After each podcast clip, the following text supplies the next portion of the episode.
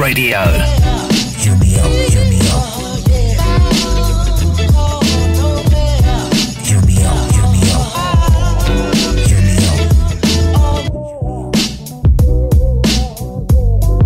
Ladies and gentlemen, uh, my name is Daniel Amara. This is RX Radio. The show is called Hear Me Out. Uh, Pubs, it's not Eat Me Out, it's here. And thank you for tuning in to this show. And as I always say on this show, we like to take you through things process by process.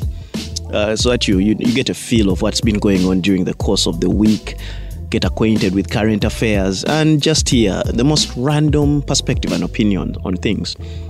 And if you're not familiar with the term process by process, then you have clearly never heard of Joan Namatovu, uh, Pira Sematimba's ex housemaid. Bet you didn't see that coming. Uh-huh. Yeah. They all of you are like ex girlfriend, ex what? No, ex housemaid, house help, um, service provider.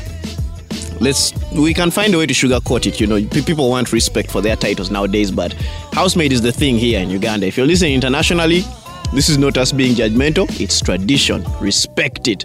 You don't see me judging you for being tourists wearing slippers in our country. So, Joan Namatovu was uh, Pira Sematimba's housemaid for you know quite some time. Uh, she reported for duty in 20, in 2005 as an A-level student. By then, I think her and I were about the same age. She was 17, young, innocent village girl who was used to fetching water from a borehole 10 kilometers away and swimming in that same water as it was being fetched. Life was good in the village, but it could be better in Kampala. So she came through for a job selected, by the way, by Peter Sematimba's wife. She put out a call for a housemaid, and Joan came through. Clocked in, teenage girl, very naive, and she said, Peter Sematimba used to go to the gym, work out, come back looking sweaty and sexy. I don't want to visualize that because I already have images of Peter Sematimba with lip balm in my head from his campaign posters. No, not lip balm, lip gloss. Sorry, a lot of men confuse the two. But yeah, she said, you know, he would come back looking attractive and stuff. And uh, here's the thing about hormones hormones are confusing. You know, if, if you find sweat sexy, then you have a very interesting preference. Your primal side is active, and it's human nature. You get like this. This is perfectly normal. I, I, I find women walking out of the gym sexy. I'm like, you know, after you shower, I'll smash. But for now, I like the fact that I'm attracted to you by, oh, the smell of hard work. Yes. So Joan was a bit taken up by this. Started with simple things like come and massage my back. It hurts. I've been lifting weights.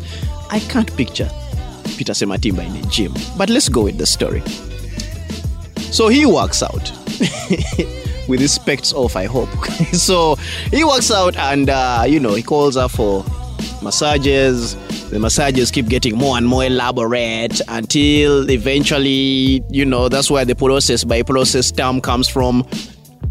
One day she finds herself actually sexually involved. This is after his wife has left for the UK.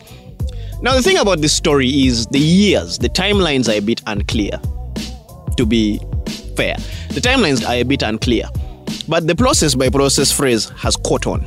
It's a term. There's even a song by some dude called MC Sydney or something like that. It's lo- it launched on TV, I think, on 1st July. What a way to begin the month, because, you know, Uganda. First of all, MC Sydney? Like, really? That's that's that's where we've gotten to? Sydney. M- MC name. Like, there are names that don't work well as MC names. MC Sydney, MC Derek, like MC Joanita. There's some names that just don't flow. So Sydney, pick something. Like you could have said MC. Work it your way. So Homegirl got pregnant around 2010. This is five years after she reported. Uh, carried Pira Sematimba's baby, allegedly. I'll, I'll say allegedly because yes, there's her side of the story. Pira has been quiet for quite some time. I guess the lip gloss glued his lips shut. And he hasn't really come out to say anything, to confirm or deny. He's just been quiet. Probably still working on a PR strategy. And she gave birth to a child. Uh, she had a kid in 2010. Kid's about 10, you know, making 11 years old now. And someone was saying, there's been this thing going around saying we should scrap the process by process term and stop trying to make it a thing, stop trying to make it trend because we are actually making fun of a victim of sexual harassment. Hmm.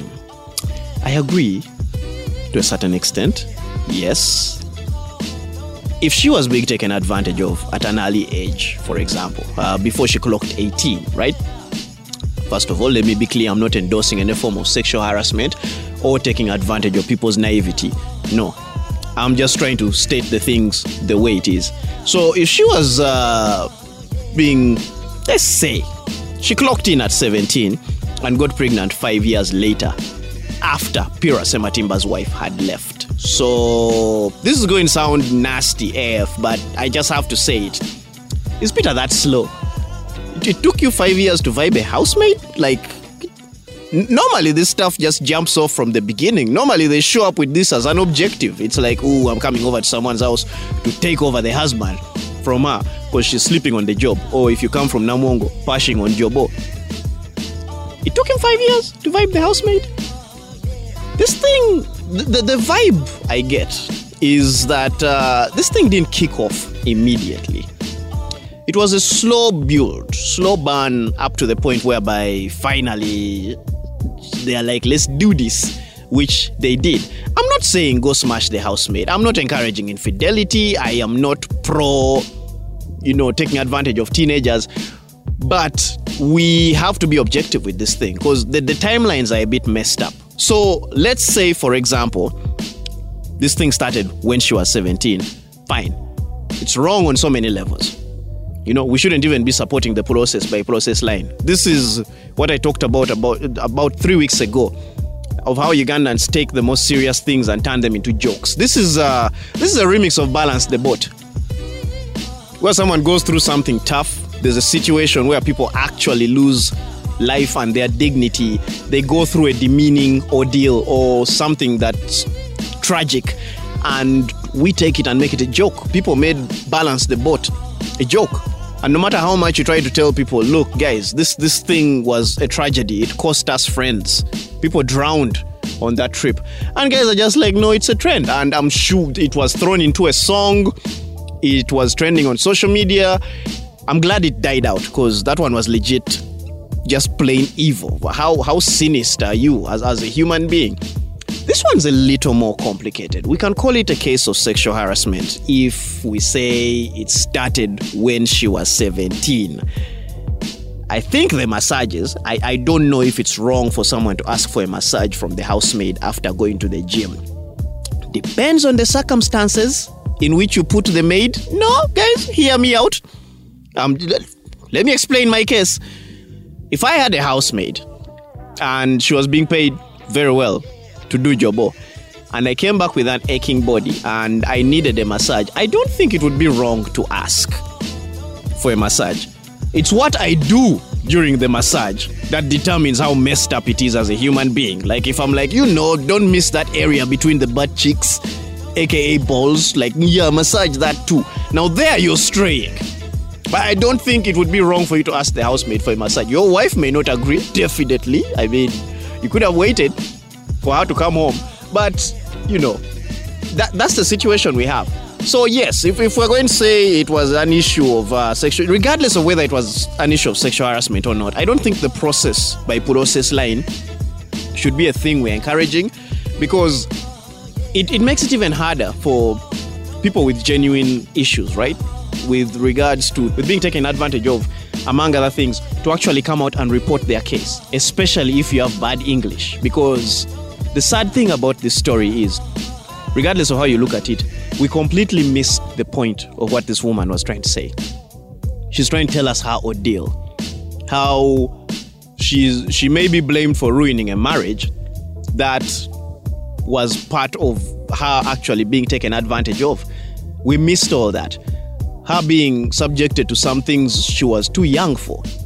Her being abused as a naive girl from the village. There's there's all these factors we are skipping over simply because of the line process by process and we have chosen to focus on one grammatical error in a story that is way and far deeper than what we're willing to acknowledge, simply because we are looking for the humor in it, but we don't want to hear about what actually transpired. And that is the problem with us right now as people.